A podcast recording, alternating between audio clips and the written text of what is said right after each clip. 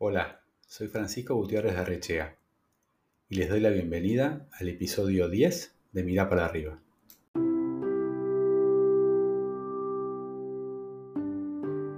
Mientras elaboraba el duelo por la venta de mi empresa, inauguramos la costumbre de cocinar juntos en familia. Recuerda a Rodrigo Córdoba, gran amigo y emprendedor.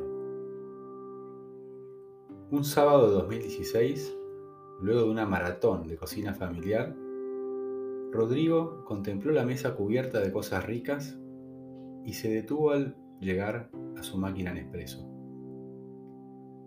Pensó un instante y soñó despierto. Voy a desarrollar una máquina como esa, pero para hornear pastelería en cápsulas. Esa máquina se llama Tibur. Esa chispa encendió la pasión que solo los emprendedores conocen, y Rodrigo puso en marcha su visión. Donde haya una máquina de café, habrá una Tibur a su lado convocó socios y desarrolló prototipos hasta llegar a una versión escalable. Llevó su propuesta a ferias de Estados Unidos y Europa. Programó degustaciones en hogares, hoteles y espacios de coworking. Hoy en cuarentena, presta su máquina a familias que quieren conocer la experiencia Tibu. El año próximo apunta a producir y distribuir a gran escala con mucho recorrido y mucho camino aún por recorrer, Rodrigo nos cuenta con orgullo que su máquina se exhibe en la tienda Selfridges de Londres. Una historia de hospitalidad, diseño y personas. Los tres temas sobre los que me encanta escribir. Invité hoy a Rodrigo a una conversación que podríamos denominar como historia en desarrollo ya que como buen emprendedor, él sabe de memoria cómo llegó hasta aquí, a la vez que cuenta con numerosas opciones para continuar hacia adelante. Con algo de suerte, al cabo de la entrevista, podremos asomarnos juntos a los próximos pasos de esta marca superpoderosa, Tibu. Solemos escuchar historias de emprendedores exitosos y algunas historias de emprendimientos que fracasan. En esta ocasión nos vamos a asomar a una historia en pleno desarrollo y además con el enorme valor de escucharla de forma directa de su protagonista, Rodrigo Córdoba. Bienvenido, Rodrigo, ¿cómo estás? Hola, Kiko, ¿cómo estás? Bien, ¿vos? Muy bien, con mucho trabajo. Eso te iba a decir. Me imagino que, no te debe sobrar demasiado tiempo, así que te agradezco mucho este, este ratito para, conversar y permitirnos asomarnos a, esta este, revolución silenciosa que estás empezando con, contigo. Muy bien, bueno, gracias por la invitación. Bueno, es un placer.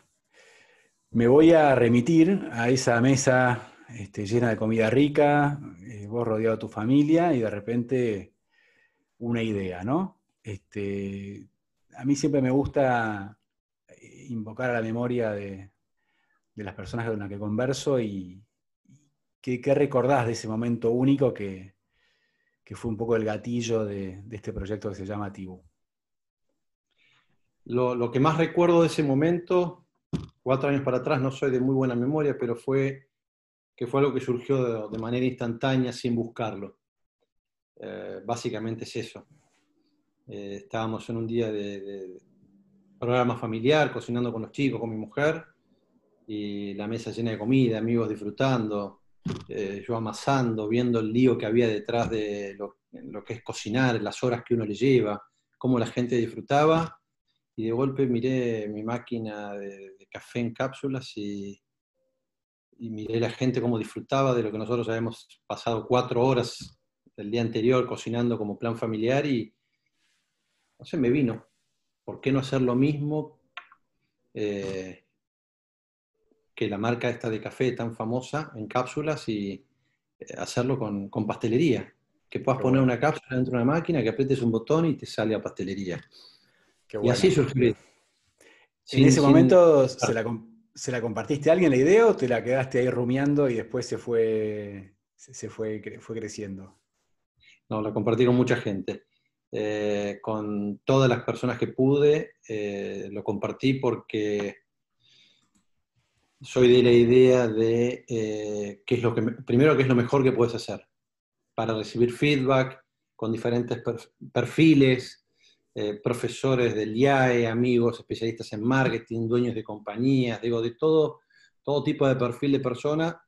Eh, le comenté la idea y fui recibiendo feedback. Y de hecho, un día me junto con un profe del IAE y me dice, vos tenés que ir a hablar, tenés que investigar con un ingeniero en alimentos y yo ni siquiera sabía que existía la carrera de ingeniería en alimentos. Así que esto como, como ejemplo de que no tenía ni idea de dónde me estaba metiendo. Eh, y bueno, lo primero que hice, además de contárselo a mucha gente y recibir feedback positiva, negativa, neutra, de todo tipo, eh, es aprender y, salir a armar el equipo. Me, metí en la, me acuerdo, eh, googleé ingeniería en alimentos, donde se estudia, me saltó como primero la UCA, me metí en la UCA y conseguí conectarme con alguien de la UCA, bueno, nos juntamos, le conté la idea y casi me dijo que era imposible, eh, así que no fue un muy buen aliciente, pero bueno, es difícil que, tome un no por, como, como, última, como última respuesta. eso, eso, eso me consta. Este, sí, porque esas ideas son, son, fantásticas. un, un jefe mío decía que las buenas ideas después había que ponerle pies, ¿no? Este, y bueno, así que un poco en estos años has transformado esa visión en, un proyecto, después ese proyecto en un producto, y bueno, y ahora ese producto hay que convertirlo en, un negocio, ¿no es cierto? Yo sé que, eso, eh, por, la historia de los emprendedores y por tu historia personal, que, he tenido la suerte en este último tiempo de, de seguirlo un poquito más de cerca, que bueno, requiere mucho esfuerzo, eh, dedicación personal, horas, este, eh, también inversión en tiempo y, evidentemente en dinero. En resumen, poner el cuerpo. ¿Cómo, cómo podés contarnos eh, brevemente ese camino? ¿no? Desde, bueno, desde esto que contabas que no sabías que existía una carrera que se llamaba Tecnología de los Alimentos, hasta el momento en el que estás hoy. Contanos un poco cómo fue ese proceso de idea a realidad. Eh, es un proceso largo. Hace, el año pasado una persona que conocí, emprendedor también, me dijo, Rodrigo, esto no es un sprint, es una maratón, así que disfrútala, básicamente. ¿no? En mi caso personal, eh, este no es mi primer emprendimiento, he tenido otras empresas antes, tengo un éxito justamente en el, en el medio de la venta de, mi compañía anterior, fue que surgió que yo empezara a hacer cursos de cocina y eso llevó a, a lo que hablábamos al principio de la idea. Pero mm, eh, primero hay que armar un equipo y para eso me, tuve un proceso aproximadamente de dos meses, tres meses, en aquel momento donde empecé a entrevistarme con gente, gente que me presentaba otra y, tratando de entender cuáles eran los skills que necesitaba el proyecto para llevarse a cabo. En mi caso yo no estoy recibido, eh, con lo cual no soy experto en ninguna de las materias que hacen falta para que, que sea lo que, lo que es, y que es una realidad. Hacían falta ingenieros en, alimentos, ingenieros mecánicos, ingenieros industriales, ingenieros eh, electromecánicos, pasteleros, especialistas en marca, eh, diseñadores industriales, especialistas en marketing. Bueno, los junté a todos después de tres meses y a principios de agosto armamos lo que se suele llamar el Day One, el Kickoff. Los junté a todos y les dije, bueno, esta es la idea, esta es la visión. Eh, y bueno, lo, rico de esto es que cada uno fue aportando y poniendo en la mesa eh, su mirada y su valor y todos, yo quise que en esa primera reunión se fueran todos con el mismo nivel de información.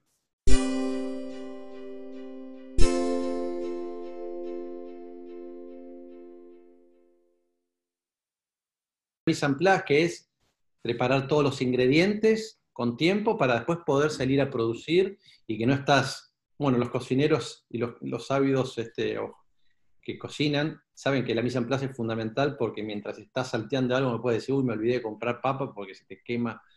Así que fue, se puede decir que es la mise en place, eh, eso fue 2016.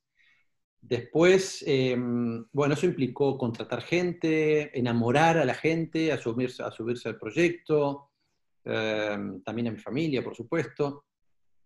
Y a partir de ahí es un camino, de alguna manera, como de ida, donde vas todos los días descubriendo cosas nuevas, eh, nuevas dificultades. A eso sumémosle eh, que Argentina no es un país fácil para, para, emprender en general, a pesar de que hay muchos casos de éxito, que tenemos mucha capacidad eh, no hay un ecosistema amigable para, el emprendedor, para invertir.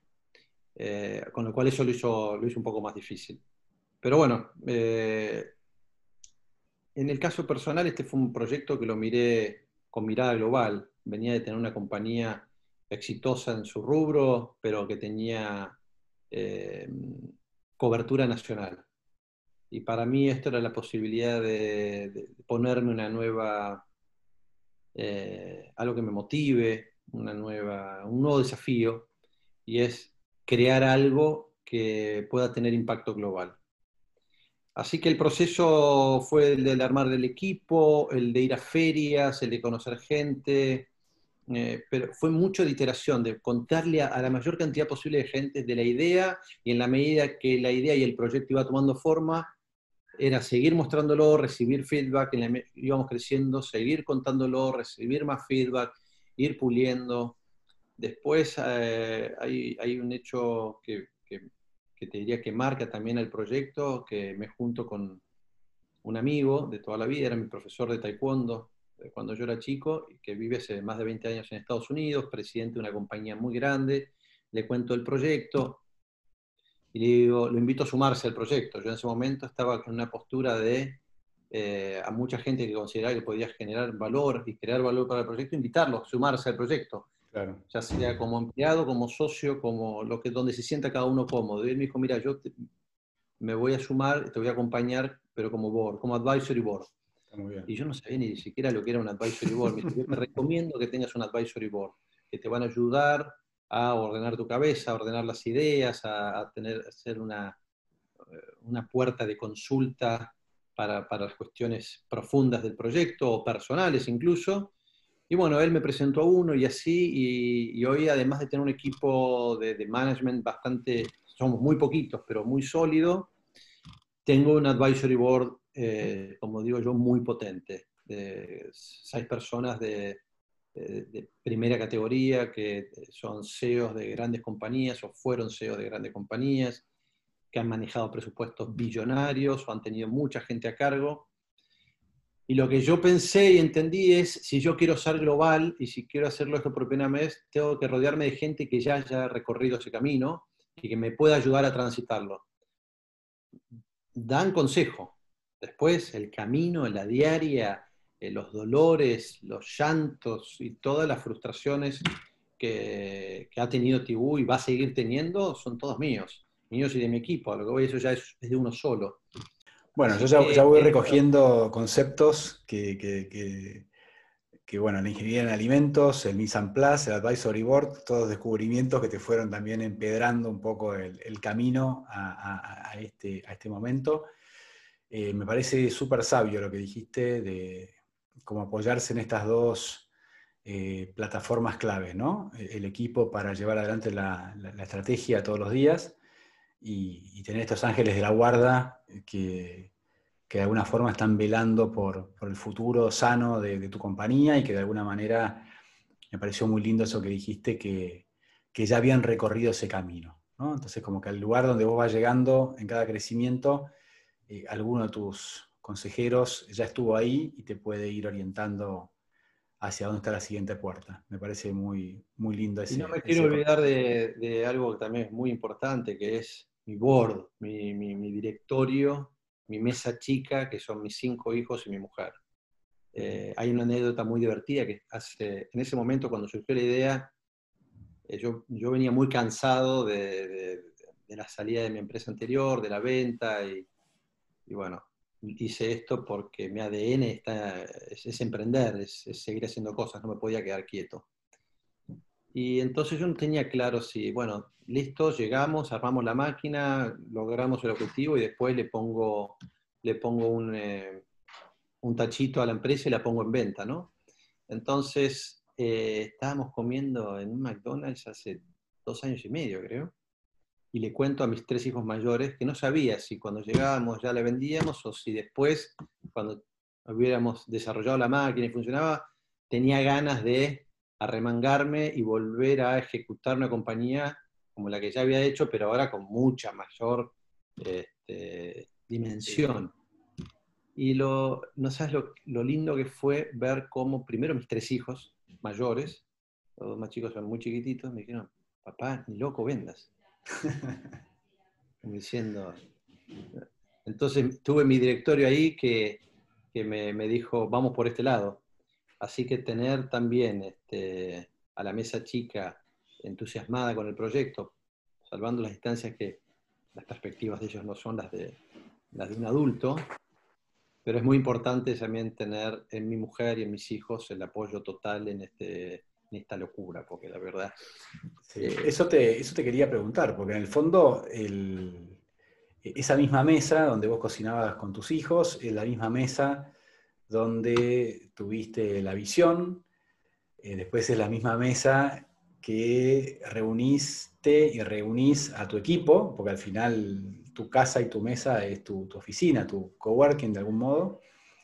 Este, y además es la mesa de tu casa, donde evidentemente la vida también transcurre y, bueno, me imagino que, estos proyectos tan, tan apasionantes, tan pasionales y con tu personalidad tan, de ir eh, al fondo de las cosas, este, también a veces les debe costar eh, hacer el corte, ¿no? Este, ¿cómo, ¿Cómo manejas esa, esa frontera necesaria entre eh, el trabajo, la empresa, el proyecto y la vida de cada uno, que al final vos sos marido también, sos padre, y, bueno, y esas cosas evidentemente también hay que, hay que salvaguardarlas.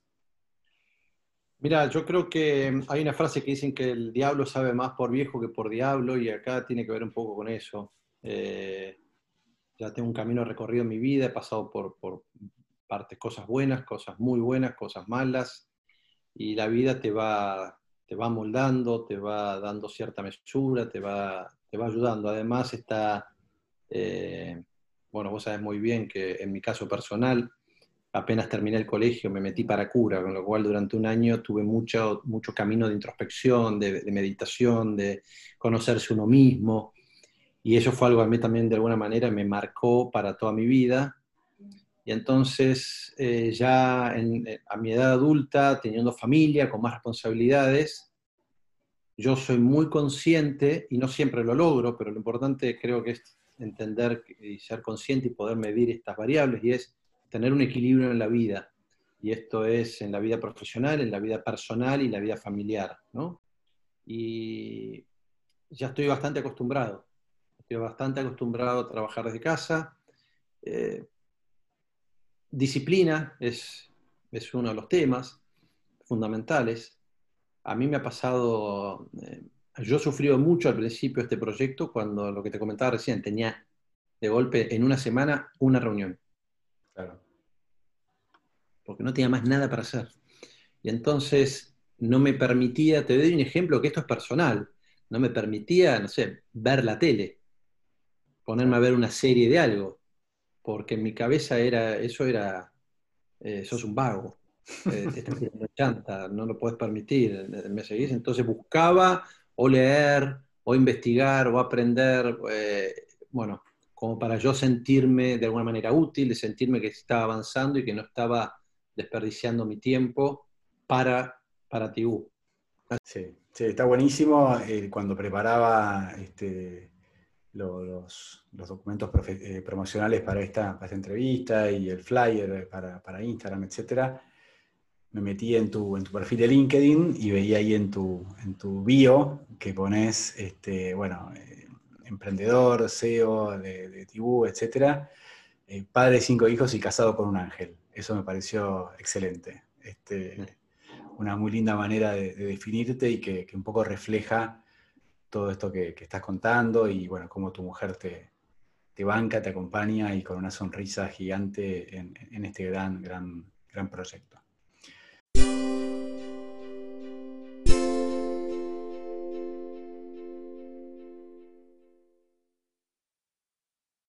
Contame cómo sigue esto. Eh, ¿Hacia dónde vas ahora?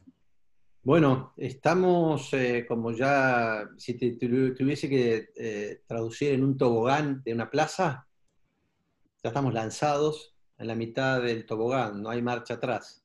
O sea, no, ya no hay camino de retorno en ese sentido. Estamos lanzados para, valga la redundancia, lanzar, esperamos estar ya en el mercado en marzo del año que viene con máquinas en el mercado. Eh, en este momento estamos en la etapa final ya de lo que es el desarrollo final de la máquina. firmamos contrato con una empresa alemana que tiene fábrica propia en China. Eh, estamos próximos a hacer una inversión importante ahora en lo que es matricería para bajar los, los costos de producción y, y tener escala, que es lo que le estaba faltando al proyecto. Y si Dios quiere, ya a partir de enero a partir de septiembre ya podemos empezar a, colocar órdenes de compra para los futuros distribuidores que vamos a salir a buscar en algunos países del mundo o para nosotros en los mercados que vayamos a operar nosotros en forma directa, para que en enero la fábrica pueda eh, comenzar a elaborar, a fin de enero ya despachar los contenedores a los países que definamos y esperamos que para mediados de marzo las máquinas ya arriben a Argentina y a otros países que tenemos planificado desembarcar. Así que estamos lanzados. Bueno, bueno recuerdo a, los que están escuchando que estamos hablando con, Rodrigo Córdoba, que es el CEO y fundador de Tibut, que básicamente para los que somos este, futuros consumidores es una máquina que produce pastelería en base a cápsulas de forma inmediata.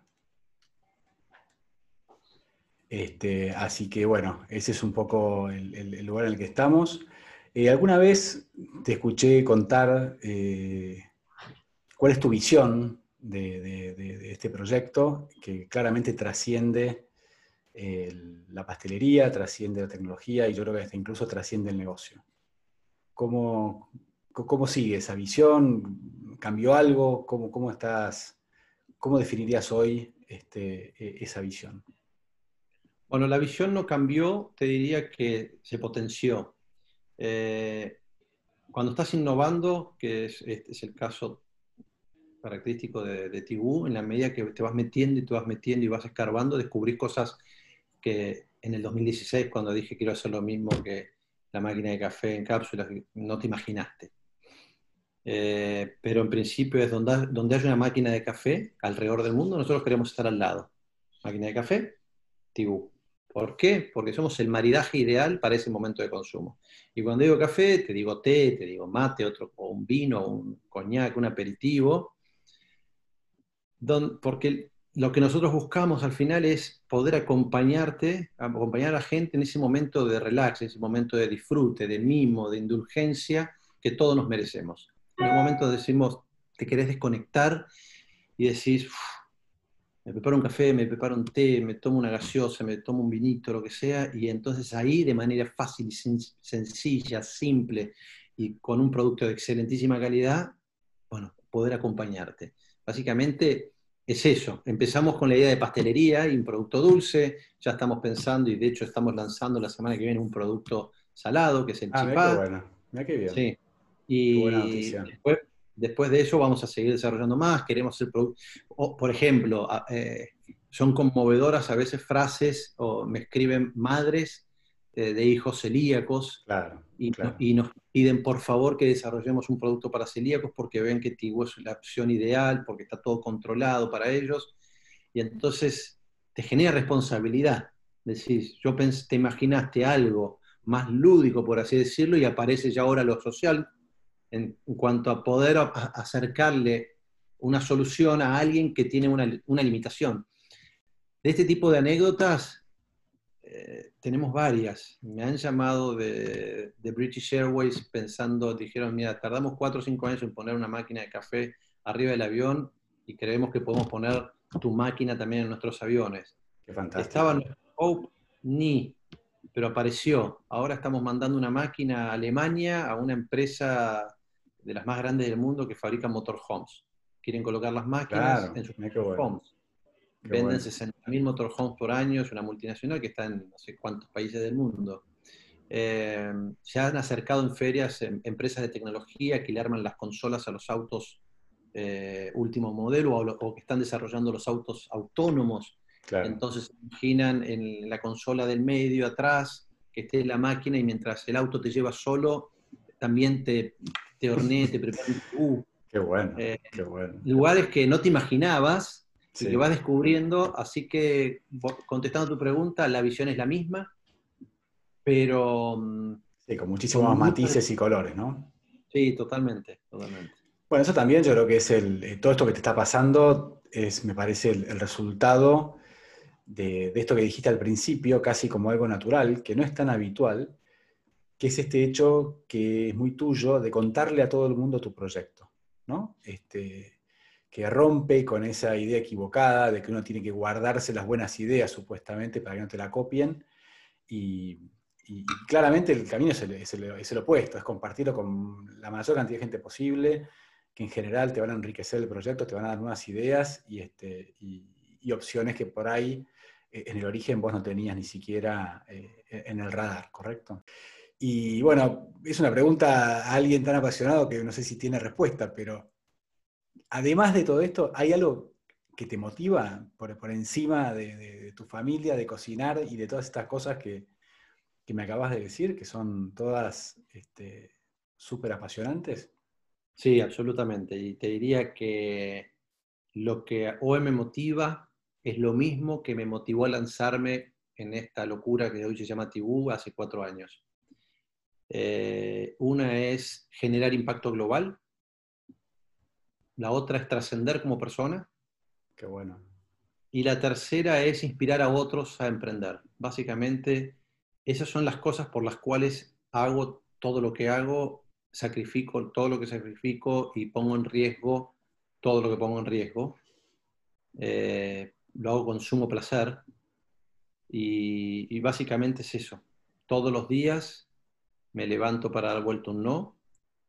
Todos los días tenemos un no diferente que dar vuelta.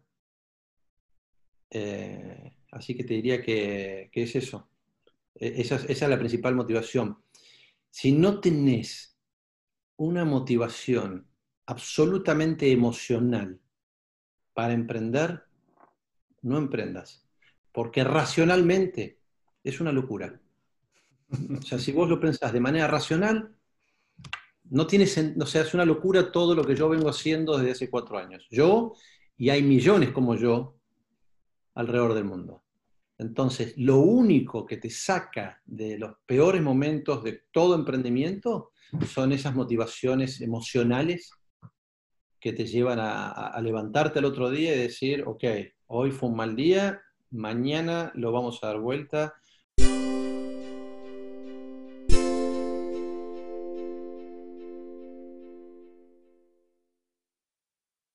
Y sin lugar a dudas que eso es una historia inspiradora, que habrá muchos chicos y, no tan chicos que te están mirando.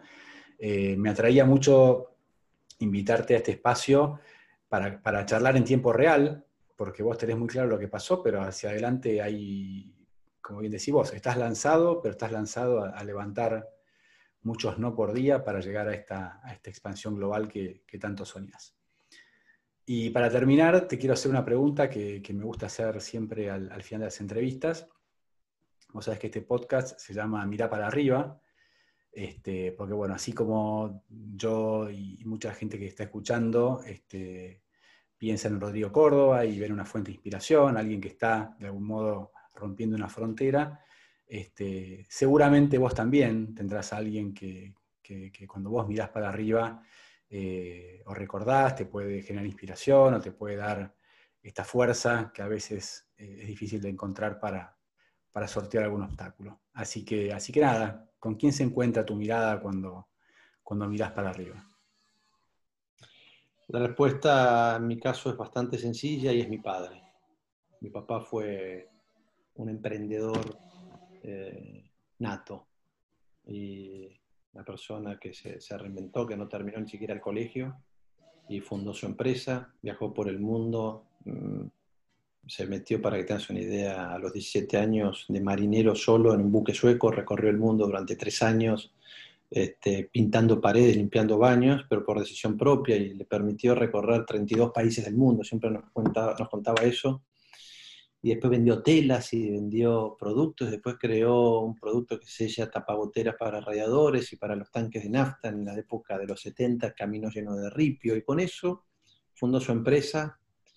Eh, y también nos decía, hijo mío, eh, una empresa te puede dar muchas casas, una casa no te puede dar una empresa.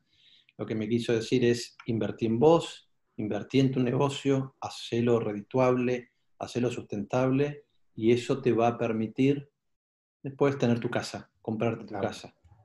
Eh, también hay una frase que no me olvido más y es, eh, más vale cabeza de ratón que cola de león. Básicamente es ser emprendedor. Exacto.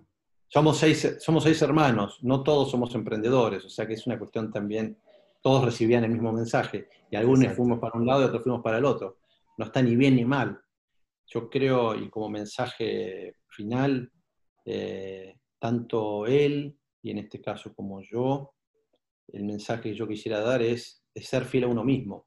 Es una responsabilidad. Porque el que sabe pintar, el que sabe correr, el que sabe jugar al fútbol, el que sabe curar, el que sabe emprender, debe hacer lo que sabe hacer porque de alguna manera es como nuestro mandato y es saber escuchar cuál es nuestro mandato. El mío es emprender. Y, entonces eso cuando, cuando está en sintonía se nota. Se nota y después se traduce en resultados. Te puede ir mal. Yo he tenido un fracaso empresarialmente hablando, donde quisimos montar una compañía en Uruguay, no fue un desastre, perdimos plata, un desastre. Pero éramos, eh, o sea, éramos emprendedores, éramos fieles a nosotros mismos y estábamos dispuestos a dar eso. Lo mismo un médico, lo mismo un maestro, lo mismo los grandes popes de la industria, de, la, de, de los empresarios famosos que están dando vueltas. Al final son personas como vos o como yo que están siendo responsables y utilizando los atributos y las capacidades que le dio la vida y las están usando, las están llevando a cabo. Yo creo que pasa por ahí. Y ser fiel a uno mismo, ser fiel a uno mismo, eso es, fundamental. Bueno, no se me ocurre una, mejor manera de, cerrar esta entrevista, así que te agradezco muchísimo tu tiempo, todo lo que compartiste. Eh, te seguiremos invitando, porque esta historia, como bien decís, eh, continúa, así que iremos usando esta ventana privilegiada que tenemos ante la vida de Tibú y te seguiremos este, invitando a compartir algunos ratos a futuro para que nos cuentes por ahí en enero, por ahí en marzo, cómo va esa producción y cuáles son en ese momento los próximos pasos de tu empresa. Así que te agradezco un montón, te felicito por lo que estás haciendo y te mando un abrazo muy grande. Gracias, Kiko, por la invitación y saludos a toda tu audiencia. Te mando un abrazo.